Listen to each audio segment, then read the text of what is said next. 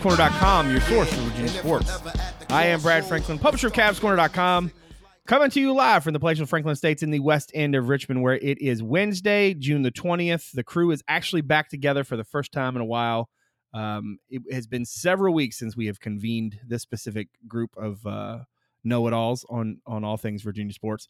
Um, eh, so much has happened, in fact, in the last few weeks that I was actually kind of afraid if we didn't get uh, the fellas back on the show, I, I was afraid uh, as to what would happen between now and next week. Um, so yeah, let's go ahead and get started. Uh, up in Fishersville, David Spence is back on the show. How are you doing, my friend? Doing good, Brad. It feels like it's been a long time since we've done that, but not that long at the same time. Who Dave's on the board at Who Dave's on Twitter. And up in Arlington, staff writer Justin Ferber's also on the show. How are you, my friend? Pretty good. Uh, I'm still trying to remember how to do this, but yeah, like Dave said, at the same time as it feels, it does feel like we just did it, doesn't it? Uh, at Justin underscore Ferber on Twitter. And Cavs Corner also on Twitter. Cavs underscore corner. Great place for in game updates, content items, and the occasional witty banter. Now, here's the thing, folks, if you're listening to this. Uh, the jokes that they're trying to make that won't make any sense to you, I'm going to explain because we just did 10 minutes of the show and somebody, I'm not going to name any bearded names, did not hit the recording button. And I don't know if y'all know this, but He's when you're trying to hasn't missed a podcast. Right. um, I should be in like mid-season form. I haven't missed one, but I don't know if you guys know this, but hitting the recording button is actually kind of important when you want to record a podcast. So my bad. There was a there was like a nice little banter we had. Um, you guys are going to miss it. It's it's really sad and unfortunate, and and I take full responsibility, and I will stand here in my wrongness. Um, okay, so in the three weeks or whatever it's been. Um, what did I rattle off just a minute ago? There was a four-star defensive tackle that committed to UVA for all of like 17 seconds. Uh, there was a lot of drama over a four star defensive back. Um, one of the weirdest 24 hours I, have had since owning the site. And I say that as someone who uh, covered the number one team in the country losing to a 16 seed. Don't bring that up to make things painful. I'm just saying it was a weird 24 hours. Um, there, there have been Bronco Mendenhall's comments to the Board of Visitors, which basically set the internet on fire. Um, and then obviously Top 100 camp has come and gone. Um, Francisco Caffaro ripped up the the the FIBA um, 18 and under um, world championship, um, having a whole making a whole lot of people think Tony Bennett looks really smart. Um, we're going to dive into some of that. I, I guess I want to give you guys a chance. We'll probably start with uh, with Broncos comments. And before we get into this, I have no interest in taking shots at specific people, um, though that is obviously a, a portion of the maybe some of the outrage. I, I am not interested in, in getting people to to hate listen to the show, regardless of how much I would appreciate more people listening to the show. So I, I want to keep it. what's the old you know, keep it clean.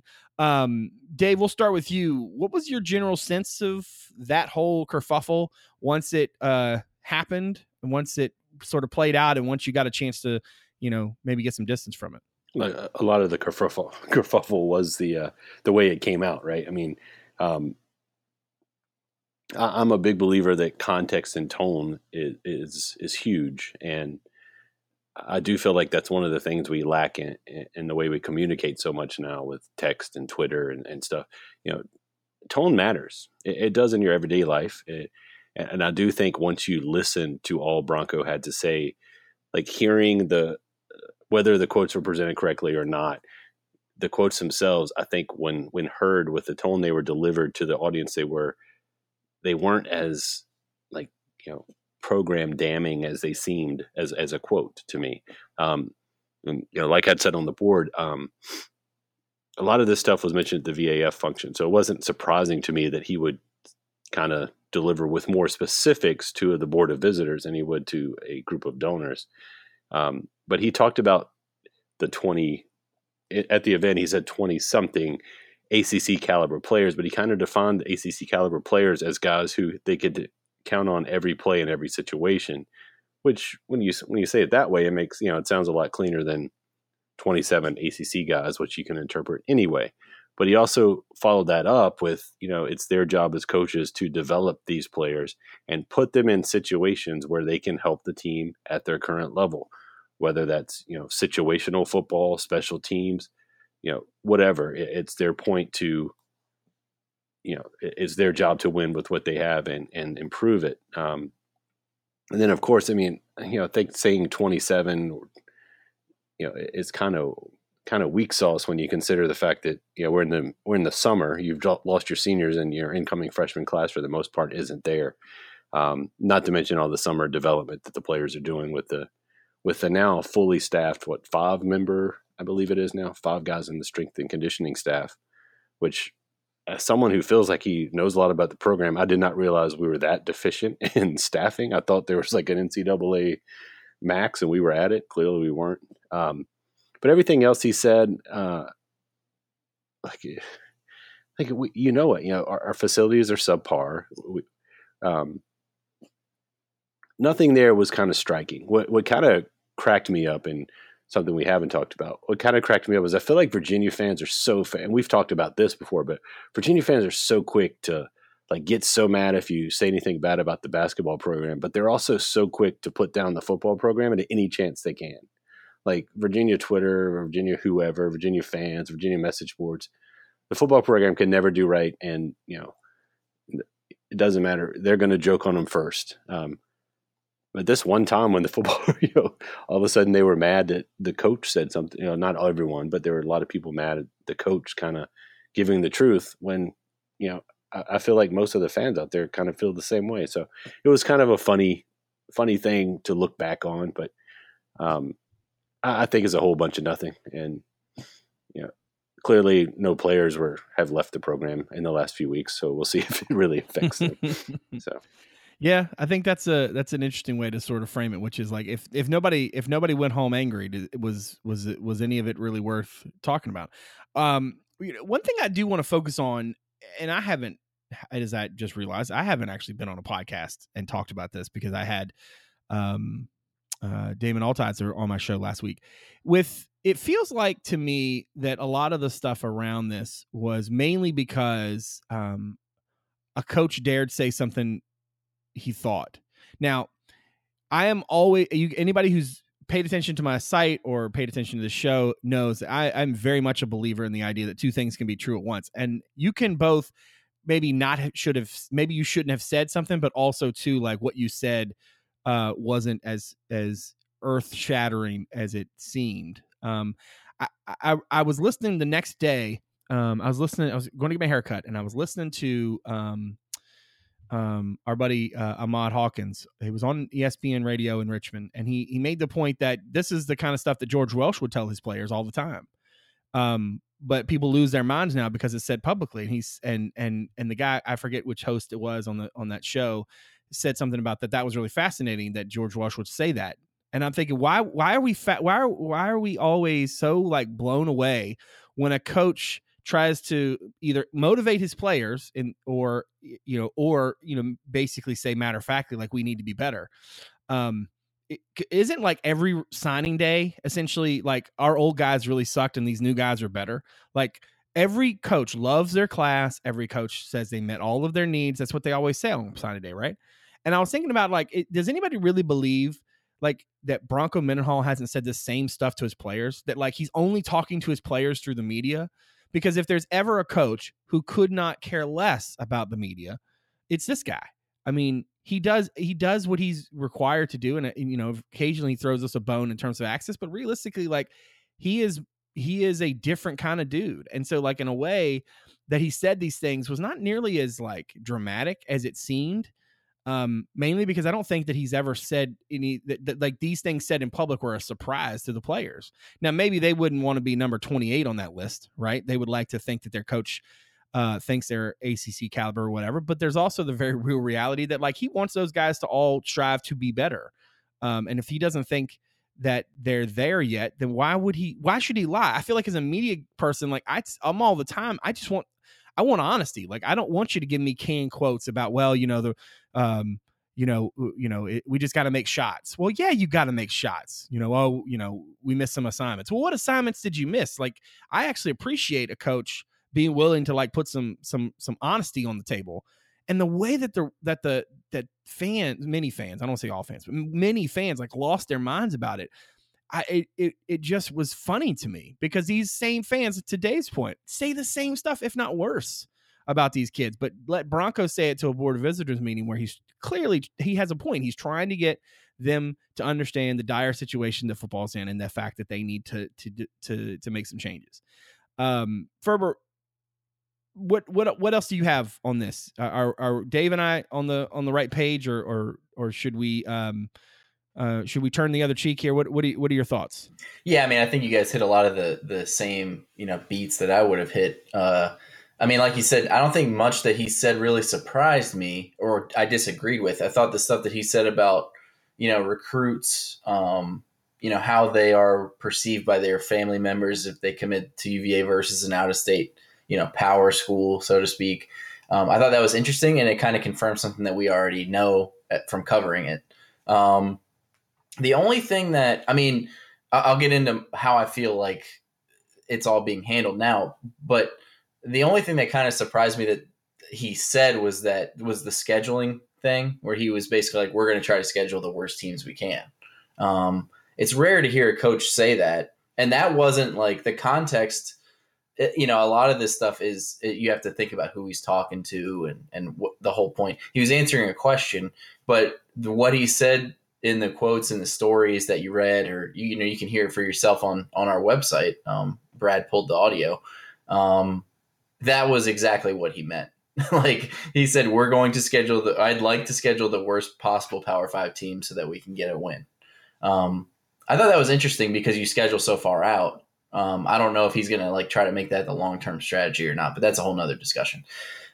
I don't necessarily have a problem with anything that he said. I mean, the 27 players thing, I don't think that's a huge factor internally because, again, I mean, like I, I can't imagine that it's going to really upset a ton of players that are told constantly that they have to earn numbers and you know like all that kind of stuff already. If if that isn't enough to turn them off, I doubt this one anecdote is going to do it. Um, especially since he didn't you know name names or anything, and and then obviously the entire roster isn't in place, so that number is a little lower than it actually will be. Um, I think that I mean my my take on this is he probably didn't anticipate, and he might be on record as saying this, I'm not sure. He, he probably didn't anticipate these comments going public in the way that they did because of who he was talking to, right? He wasn't talking to us, he was talking to the Board of Visitors in a meeting, right? Um, there are reporters there, so obviously it's possible that that information gets out. Um, he probably just thought he was having a frank conversation with people that, again, like Dave said, the context he has to be, you know, has to have on board with the idea of, you know, financially committing to the football program. And he's he's trying to give a very brutally honest take of where they are now and then why they're there, you know, what shortcomings they have, and then how they need to get where they need to go. Right. I mean, he's not saying that to the media necessarily in the same way, but he, you know, he needs to get. He's basically reporting almost to his bosses in a, in a sense, um, people that you know control a lot of what goes on at the university. So I think he felt like he had he owed them, you know, an explanation of what's going on, and he answered their questions as honestly as possible. Um, but and this is something where maybe you know I've, I don't think he's had a lot of problems with this in the past, but it's not necessarily if you what you say is true or not. I agree with pretty much everything that he said. It's how it's perceived. I mean, uh, that that might not be right, I mean, what he said, the truth should matter. But honestly, the way that it works nowadays with social media and the court of public opinion and everything that goes on now, like what people think about what you say is probably more important than what you said. And I'm not saying that that's a good thing, but you have to be careful with some of the things that you say, like word choice, for example. And, you know, you don't want to make it sound like you're throwing your team under the bus in year three. Um, if you can if you can avoid that. I mean, obviously he was trying to be frank, and I appreciate that, but um, I guess lesson he probably takes this as like, well, didn't think that was going to get out in the way it did, but it did.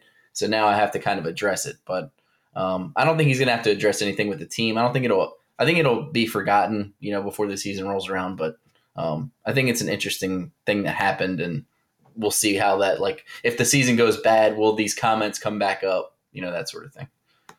The thing, One, to, the thing to me that was weird is how are the how is this perceived by the fan base? Like like how the media presented or how it got out, we, we can't change. But to me, like it, it feels like if if we don't lay an egg against Navy in the bowl game, like this isn't perceived as negatively by the number of fans that it was. Um, I know that sounds dumb, but like you've got to have like yeah, Nick Saban sound, say, says similar things all the time, not about the quality of their stuff, but he puts down his team all the time. But he's got that winning capital. So, Virginia, like it or not, Virginia won six games last year. They haven't done that in forever. Um, you know, Alabama's won 64 games in five years. Virginia hasn't won 64 since 2000. If you go back to whatever 2005 or six or seven, somewhere around there, it's a long time. Um, but that simple bowl game, like the last taste in the mouth, if Virginia wins that game against Navy, do the fans take this better? I, I, I think they do, which which makes very little sense to me because it's one game on a very cold day in Annapolis. I I wonder. I gotta. I'm I'm curious. I want to. I want to try to extrapolate this out. I don't know if the the bowl game and and what happened that day changed the way that this would be perceived. I do think that it changes maybe whether or not Broncos says it. Yeah, that's what I'm thinking. I agree with you because I mean, some um, of them were in response to people asking questions about the bowl game. Right. I I, I kind of feel like what happened is um, Broncos said if we want to we want to break this thing down to brass tacks, right? Bronco said some stuff publicly in a way that maybe he shouldn't have. He tried to convey some things it publicly that he absolutely has to convey. There are definitely people who perceive a coach saying the things that Bronco said, regardless of how he said it, as basically a CYA situation, right? He's just trying to cover his butt for next for the end of the season, just in case, so he can say, "Hey, I told you it was going to be hard. I told you we were in in the in in a dire situation." Um, I don't think that that's why he said it, but it certainly came off to some people as um, basically him him continuing to sort of backtrack. Remember when he when he was first hired and he came to um, you know, to Charlottesville, he talked, you know, I think he was at a basketball game, uh, if my memory serves, and he got the mic and said something about, you know, um, I, I haven't stayed home for Christmas, uh, I'm paraphrasing, uh, and I don't plan to start now. Yeah, I think it was a um, Paint the Town Orange event. Yeah, yeah, okay. Yeah. So there was a, you know, he made some comments publicly that made people, you know, sort of have some expectations. The season went the way it did, and he dramatically took some steps back in that. Um, so that's a uh, to me that's at least a sign that he he can learn from some of these you know quote unquote mistakes but i just i don't know if the the bowl game and and what happened that day changed uh, or may necessarily put pushed fans to feel this way about what he said what i also think is is that it does sort of underscore maybe the um the sort of volatility that is a fan base right which is if you went to Virginia fans after the Navy game and asked them how they felt about the team or even asked them the day before Bronco went before the board of visitors, they would tell you that uh, that they weren't happy with the way the season ended. Um, they were worried about this and that, and and and they didn't they didn't know where Virginia was going into the season in terms of its uh, its talent, having lost some of the guys they lost. Bronco basically says that like out loud, and people you know want to come for him. I think a lot of the reason, if we're gonna if we're just gonna be brutally honest here, um, in true Bronco fashion, a lot of the reason people came after him was because they don't know if he's if he's the right guy. Um, and I think that in and of itself is eh, more eh, maybe not quite as much as winning, but like that's the that's the thing that has the most dramatic effect. It's that fans have seen um, a guy that that they they know had a lot of success. Um, they were worried about him having you know recruiting success on this coast. Um, they saw some stuff in the first season that made them scratch their heads about him. They liked some things that they saw in the second season. Did not like the way the thing closed. Did not like the bowl game. Um, they've had such a you know a rash of um, of um, injuries and whatnot. Guys having to retire on the defensive line. Guys leaving. What have you? They're worried about the trenches. And then for the coach that they are somewhat iffy about to kind of say some of these things publicly, you know, it's hard I think for them to to to like to like retain that sort of perspective on it. And ultimately, maybe we should not have been surprised by the reaction, um, except for the way that it was kind of put out there. And that was obviously a, a storyline in this, and we're we're we're steering clear of that. But we have to at least acknowledge that it is a thing that existed in the world. So in the in the big scheme of things, as as as the team goes forward and as um, you know fall camp rapidly approaches, I, I just don't know. Uh, one, I don't. Well, I, will I'll just say it like this: I don't think this matters at all um, it's something for us to talk about, and it's certainly something worth talking about. But in terms of the brass tacks, it's not going to change Virginia's season. I don't think Broncos going to be looking at a third and nine um, late in the game and be like, "Gosh, but you know, if I don't, if I don't go for this, I mean, those people that were angry when I said that thing to the board of visitors are going to be angrier. Like they, you know, that's just not reality, right? Um, I, I do wonder it because knowing the media horde the way I do, um, you know, there will be there will also be some guys um, that will ask some questions and then we'll get some responses from players that'll give them some uh, you know, make their faces all flush, make a pink in the cheeks. You know what I mean? Like guys will be embarrassed if they ask the wrong guy the wrong question. Um, because these kids are a more confident bunch now, and they I think will put people in their place um, if if uh, if certain reporters go in looking for to make this thing a story once access is is you know is granted to them. Um, anything else on the Bronco stuff before we move on to something else, Ferber? Yeah, just to underscore what you said, I think if anything else, like my big takeaway from this, maybe down the road, will probably be like it was a good barometer of where Broncos like approval rating is, you know, with the fan base. Right. Um, he clearly doesn't have the goodwill built up to say stuff like this and either have people agree with him in mass, like with Saban, or get ignored. Like Sean Miller during the season this past year um, said that he couldn't get his players to play for him, right? There wasn't really a ton of backlash to that. Um, maybe in, internally with the fan base, but people weren't saying like you know he doesn't get it. But it was it was just like he needs to get them to play for him. I mean, but it was forgotten. I mean, it, he was just trying to motivate his players. So I think it just kind of shows maybe you know where where he stands with the fan base, and that's clearly not a position of strength. I would say. That's fair. Uh, Dave, anything else on your end before we move on to something more? No, I mean, I think in the grand scheme of things, what happens this year dictates a lot. I mean, I, I don't think he was. I think it would be tough to survive a two or three win season, regardless whether he said this or not.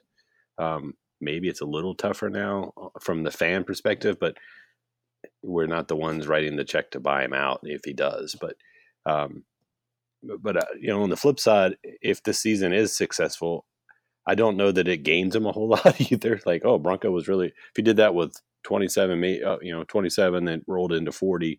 What's he going to do with 60? I, I don't know if he's, like I said, got the clout to to get that that switch from the fan base. Um, short of beating Virginia Tech in the season. I mean, let's be honest. If he does that, a lot changes. Yeah, it's not like he's going to go back at the end of the season if they win eight games and be like, "See, remember that stuff I said back in May?" Like, you know, like no, that's not going to happen. But yeah, I don't think it, it's going to mean much. I just think it's a good indication of of where he is right now with the fans. Yeah, yeah, I agree with that. I would be. I'm going to be interested to see if it's a storyline, you know, that tracks. You know, will it be a thing um, that like uh, Operation uh, Kickoff and all that stuff?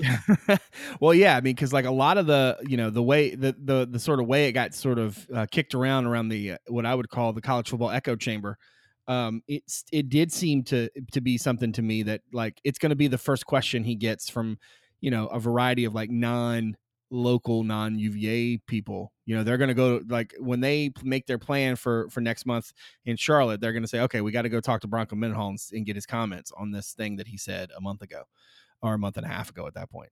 Um, but I, I, but I am curious if how much it'll track during the season. You know, if, if Virginia wins a game or they lose a game or they, you know, Cavaliers uh, qualify for a bowl, you know, um, how much Bronco's going to have to talk about it. My guess would be he's going to have to talk about it more than he would like, which is basically any.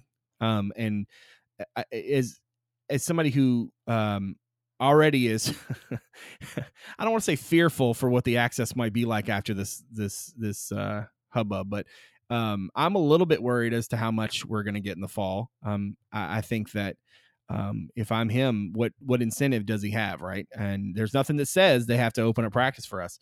Um, so in a way, you, are sort of um, you're sort of beholden. But at the same time, I, also think that it is in his best interest to sort of lift that uh, that veil, so to speak. You know what I mean? Like the more the more he tries to to to not handle it, the the harder it will be um, in my experience, at least, Bronco has always been super honest, and I don't mean that in terms of like a bristly nature. I mean, I just think that he's a genuine dude, and if he you ask him a question, he answers it. Um, so I'm kind of hopeful that he'll be able to to take it in stride and and and deal with it up front without it being a thing that lingers, and certainly a thing that that he gets asked about to the play to the point where it drives him sort of nuts. Yeah, um, my hunch would be he will he will deal with it early and say, hey, you know, and almost invite the questions and, and try to get it off the plate for the rest of the season. Yeah. Uh, he won't, but that would be my hunch. Yeah. And like you said about the college football echo chamber, that was probably the most annoying thing to me is like people just see the headline, which goes back to like you said how it was reported, and people were like, "Damn, Bronco!" Like, but they don't actually read it or anything. Like, it's just kind of like, "Oh, wow, that's harsh," and then you just kind of like it's just a retweet, you know, quote retweet, and then just yep. keep it moving. And it's like, well, that's gonna like perpetrate the idea. That's what I'm saying, like the perception. Then that stuff gets out and it just keeps going out and out and out. And then eventually it makes it look bad for him, even if what he said was more benign. Yeah, I mean, I think it's interesting. The perception thing to me, you're exactly right. Like it, the the perception thing is a is I think one of the one of the big reasons why folk a lot of folks uh, took so so much issue with it because you know it, it did make it make Virginia look bad. Um, and it certainly was cannon fodder for um, you know for for other fan bases. Um, that that that aspect of it right, right will will not change what actually happens to the team, but it certainly will change the way things are talked about, and fans are the ones who have to sort of live with that. Um, and as somebody who owns a message board, so do I. So, yeah. Hey, um, hey Brett, can I segue us?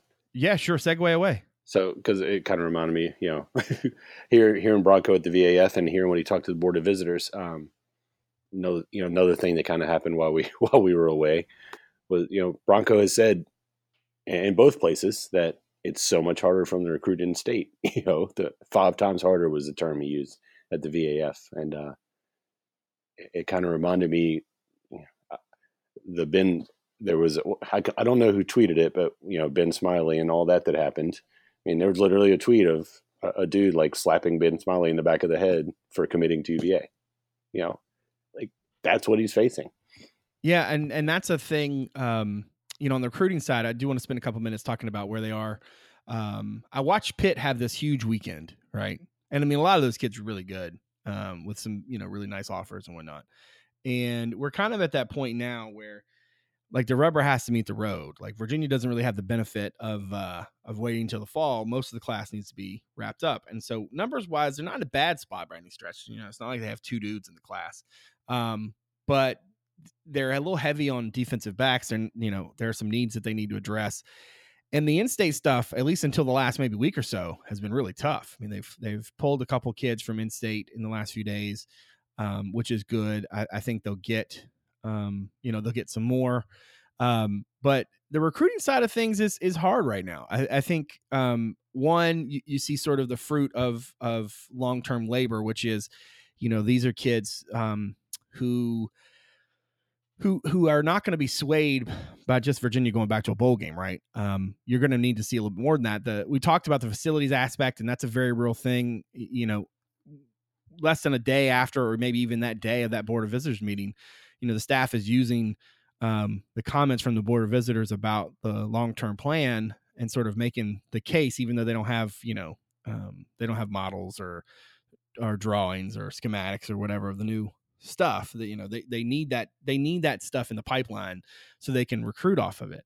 Um I, and i mean part of this is just i don't want to say part of this is just going to have to be the way it is but part of this is going to kind of have to be the way it is until they win a little bit um you you given the circumstances you you have a you have a staff that largely hasn't recruited here um the in-state rec- the relationships are going to take a while to to to to, to build Meanwhile, other teams and other programs are having a field day with the in-state talent, um, as we've talked about, um, you know, a lot. I mean, Penn State comes in, takes the best players, um, you know, whether it's um, other ACC schools or, you know, other Power Five, um, you know, kind of factories.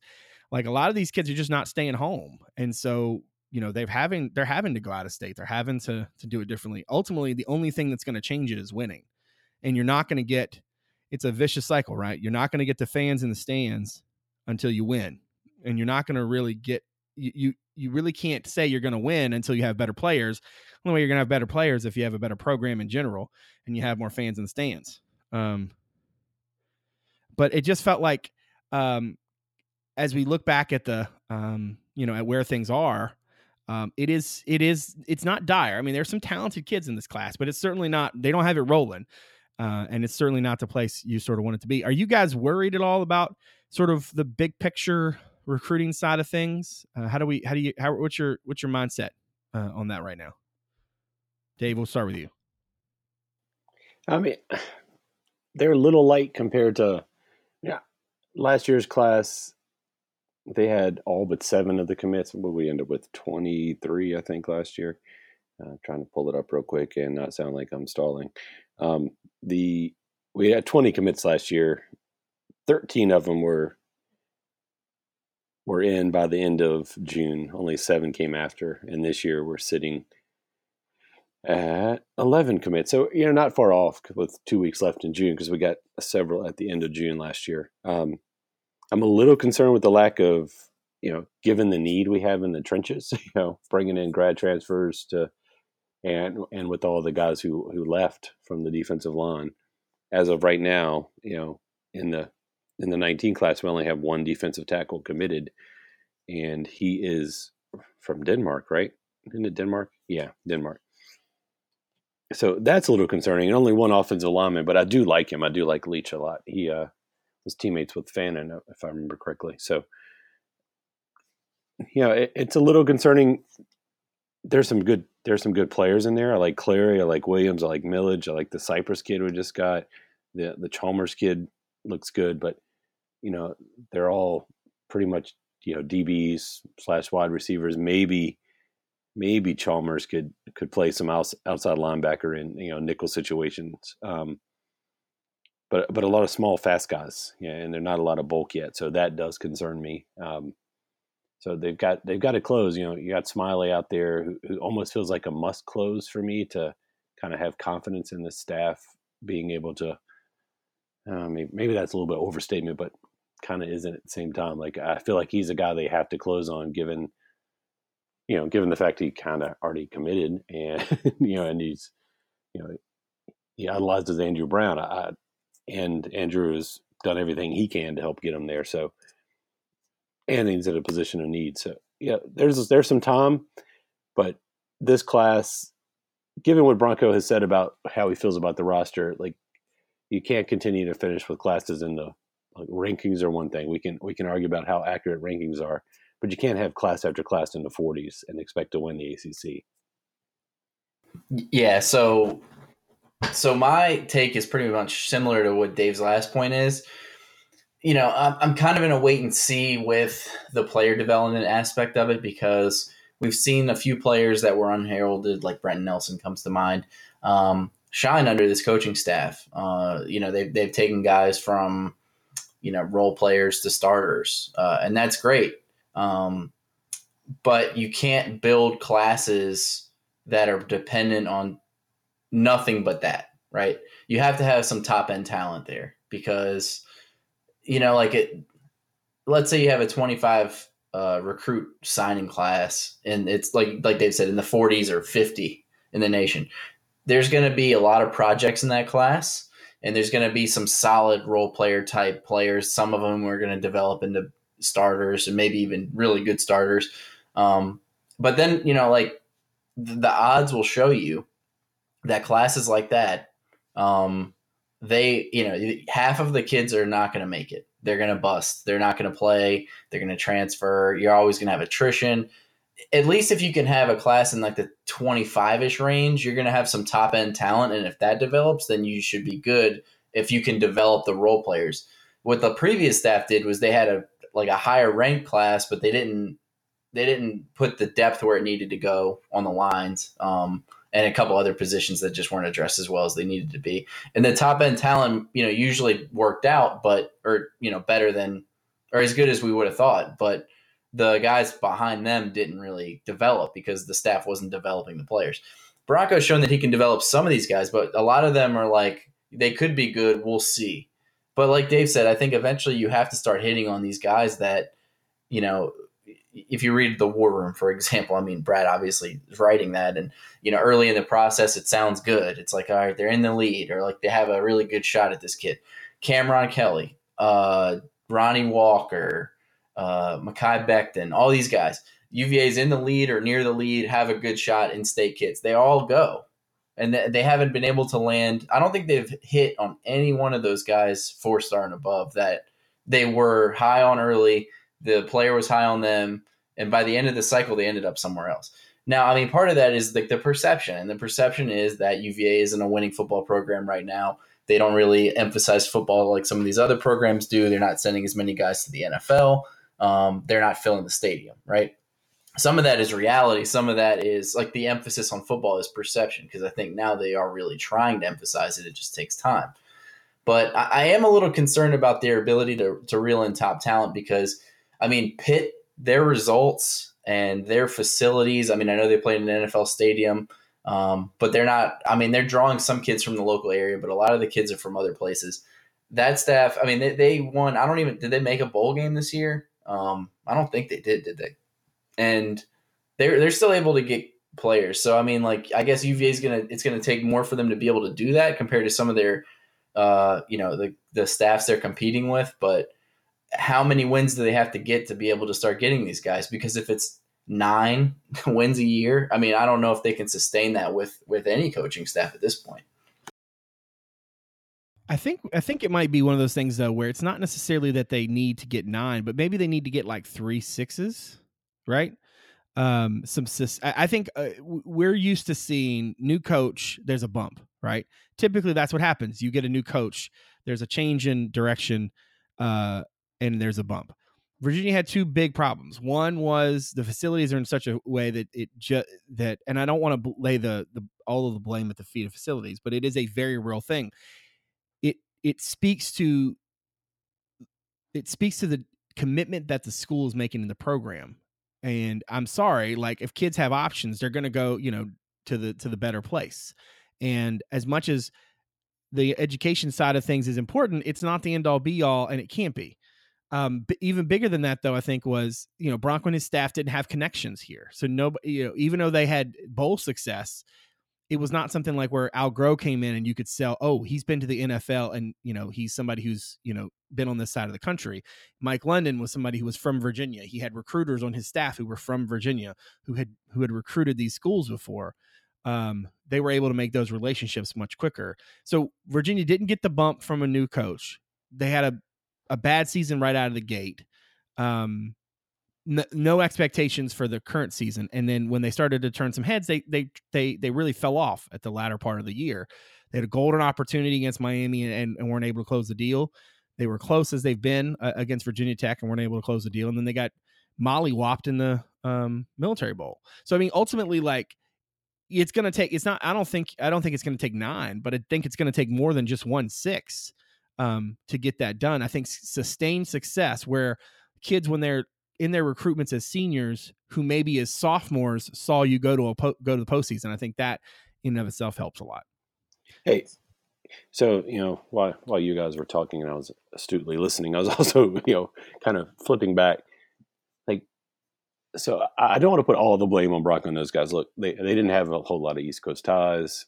Blah blah. They kept you know basically they kept Hagans, at, you know, and some of the internal staff to help with that. Um, and they've had, I mean, they've got some like like Justin said, they, they've had some players that hit, you know, with, with Nelson as a walk on, Blount was a two star. You know, the, the, reports are out there he hadn't played a whole lot, but um, there, has been some hits with the small guys. But I was kind of going. Do y'all remember who our last four star commitment was for football? Like four star. Um, Four star rivals because that's the only yeah, site there are no others. um, that's right. Yeah. They don't exist. Oh man, is it during this staff? Okay. No. They, yeah, they haven't gotten one yet. Um, for some reason, I, I thought it was Jordan Mack, but he's a three. Um, yeah, right. Wasn't he a two? Or, yeah, he's not a four. I think he was a high three. Three. Because okay. he was a safety. Remember? Um, oh yeah. Oh man, I don't want to like have the listener sitting here, you know, like listening to us. Dave, keep keep going. We'll research. Keep yeah. keep talking. Uh, well, I, I know who it is. Sorry. Oh, well, just tell us. It's not. Why are you making us all? No, I'm just. Uh, like, that was the like thing. Like you have to think about it, right?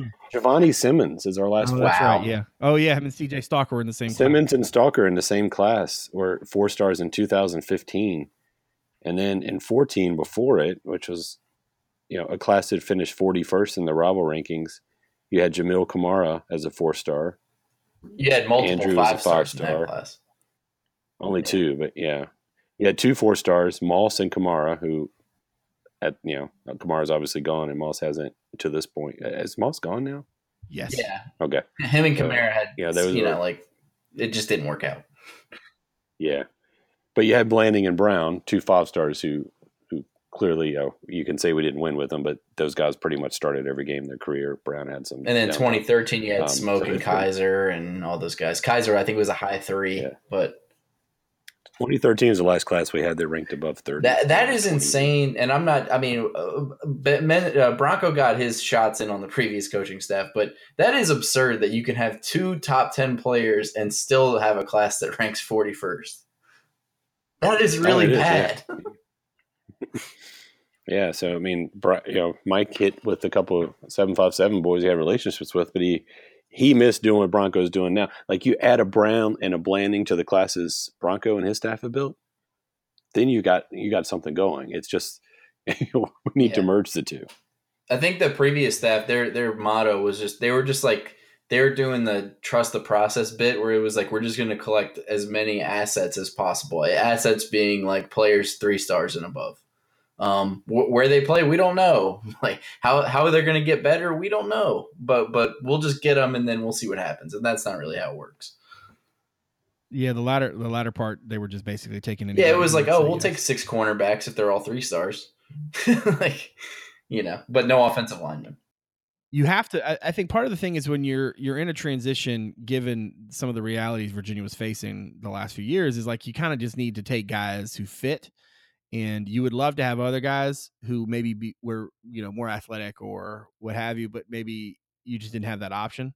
And i mean look it should not be lost on folks that um that even though in today's world it feels like you know they've been there long enough right? It it feels like that. And that's not partly that's because you know we live in a in a hyper um connected hyper um like hyper um quick kind of society right? Instant everything right?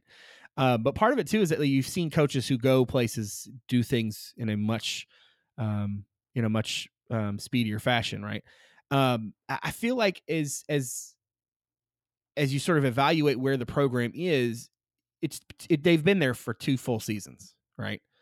One of the and we we're in the middle of uh, uh in between obviously two and three. I mean, can you even really know with just two seasons? I mean, there's a lot that has happened around the program. Um, but I mean, at this point, like you're talking about a coach that doesn't even have his own players in uh in terms of the full two deep. And I'm not I'm not one of these people who thinks that like you know you should lay all the blame uh, at the previous coach's uh, feet for the, like ever. I'm not one of those people. I, I, I don't believe in that, but I do think that that that re, that reality matters, context matters, kind of to to sort of bring this podcast full circle. So it does make sense to me that like when you look at the totality of circumstances, like yeah, of course they're still struggling. Like they have like four linemen, right?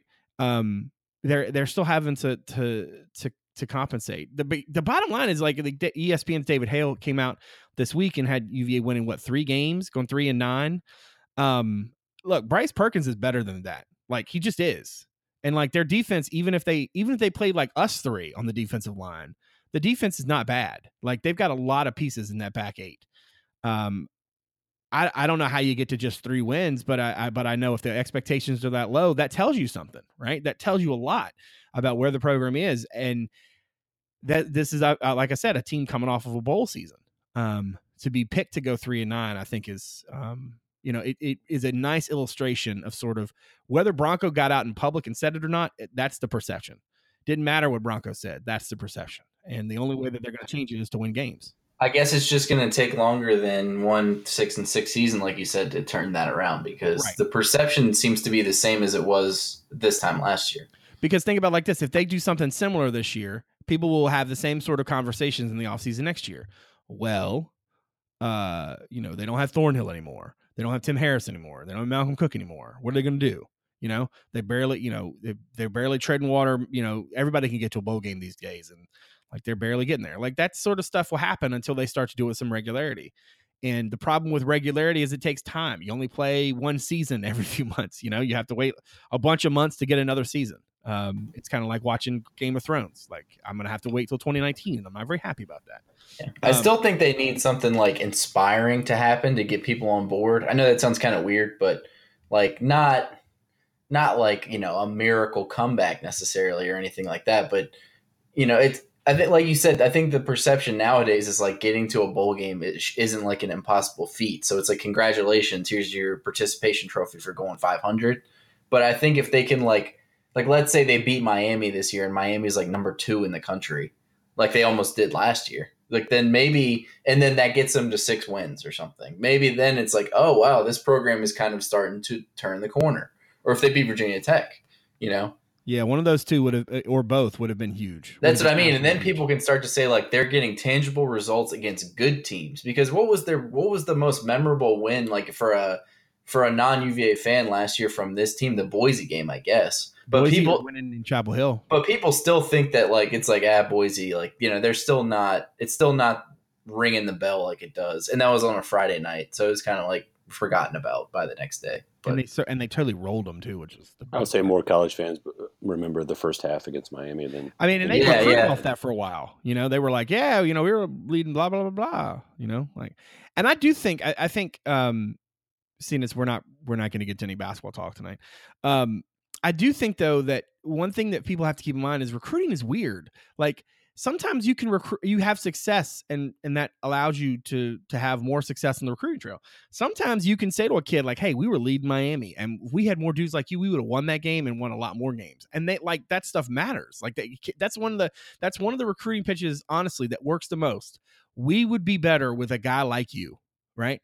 Um, because kids like to be wanted. They like to be needed. They like to be seen as like the missing piece um, the problem is, is when you have as big a hole as Virginia has, like you need so many pieces. Like these kids ain't stupid. Like you know, like um, they're they understand like how much more it's going to take than just them. And they're getting that pitch from teams that are good too. exactly, they're getting that same pitch from teams that like that won eight games like, last year. We need you, know? you. You know, they were in the Rose Bowl two years ago, and last year they were really good again. So it's like, yeah, yeah. I mean, it's it's tough, and I think it, yeah, it's not necessarily directly correlated with the results I mean, it is, but you know, UVA was pulling five stars after they went two and ten like the year before. So, and that was year four for London, I think, or three, year four. So, I mean, it wasn't like he was new and could say like I'm new when when he was pitching those kids. So, you know, it sometimes it's about relationships or, and sometimes it's about you know like the kid just sometimes you know sometimes it's a snowball effect too. Like they got Trey Nicholson to say, you know what, what the hell, I'll go to UVA, and then that became a snowball effect to get other players to do the same. Yeah, I think the thing eh, that fans need to remember, the ones who might be down on themselves, is like, look, this team is not winning the national championship next year. Like, I don't want to say there's absolutely no way they're going to win the Coastal, but there's, there's, you know, because a quarterback can change a lot, and um, but it's very, very, very, very little chance they're good enough to win the Coastal. Yeah. But you know, but what do, as a fan base, what we what we've demanded is, you know, we you know you've seen it on the message boards. You know, give me the seven or eight wins like Welsh had. I do think the team, as assembled with Perkins or Armstrong or whoever, you know, especially with Perkins at quarterback, potentially has the talent, you know, to to go to a bowl game again, assuming no you know rash of injuries and everyone stays healthy. So, I think where you can find confidence in in the staff is if you look at the players who kind of excelled the last couple years, obviously you know you lost Kiser, you lost Blanding, you lost Brown, you lost Levrone, um, but but some kids you've seen promise from weren't that highly recruited. Um, you know, Eli Hanback's a two star. Uh, Joey Blount was a two star. Thornhill was a three, I think. Jordan Mack was a three. I mean, you can win with those players if you're if you know who they are, know how to scheme for them, and they've got the pieces around them. So, you know, not all hope, hope is lost. And as we saw with Louisville, like you know, a, a really good quarterback can can overcome a lot of issues. So I, I, don't think it's any reason to be panicky because of what what Bronco said about 27 or you know your thoughts on the recruiting or anything like that. Um, they've got a long ways to go to, to make us like a you know a national contender or you know even a serious conference contender. But I think the pieces and the coaching is there to make us better than we were the last six to seven years.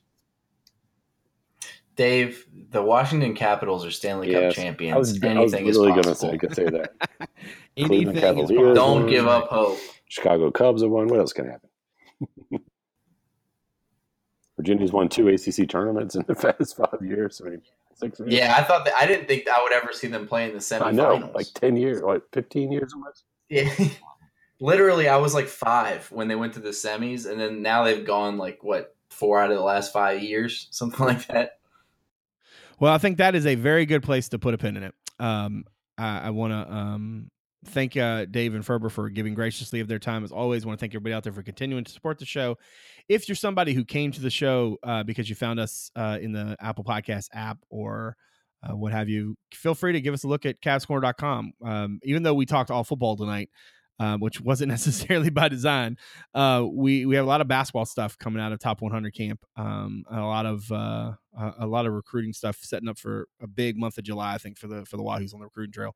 Um, if you're somebody who's uh, listens to podcasts because you're already uh, a member of the site, feel free to to pull up your podcast app of choice. Um, give us a review. That actually helps us a lot. Um, it helps us to um, to get more listeners and um, put my kid in college. So thank you. Um, so again, for uh, for David Spence and Justin Ferber, and Brad Franklin, publisher of CavsCorner.com. Thanks for coming out. We'll see you soon.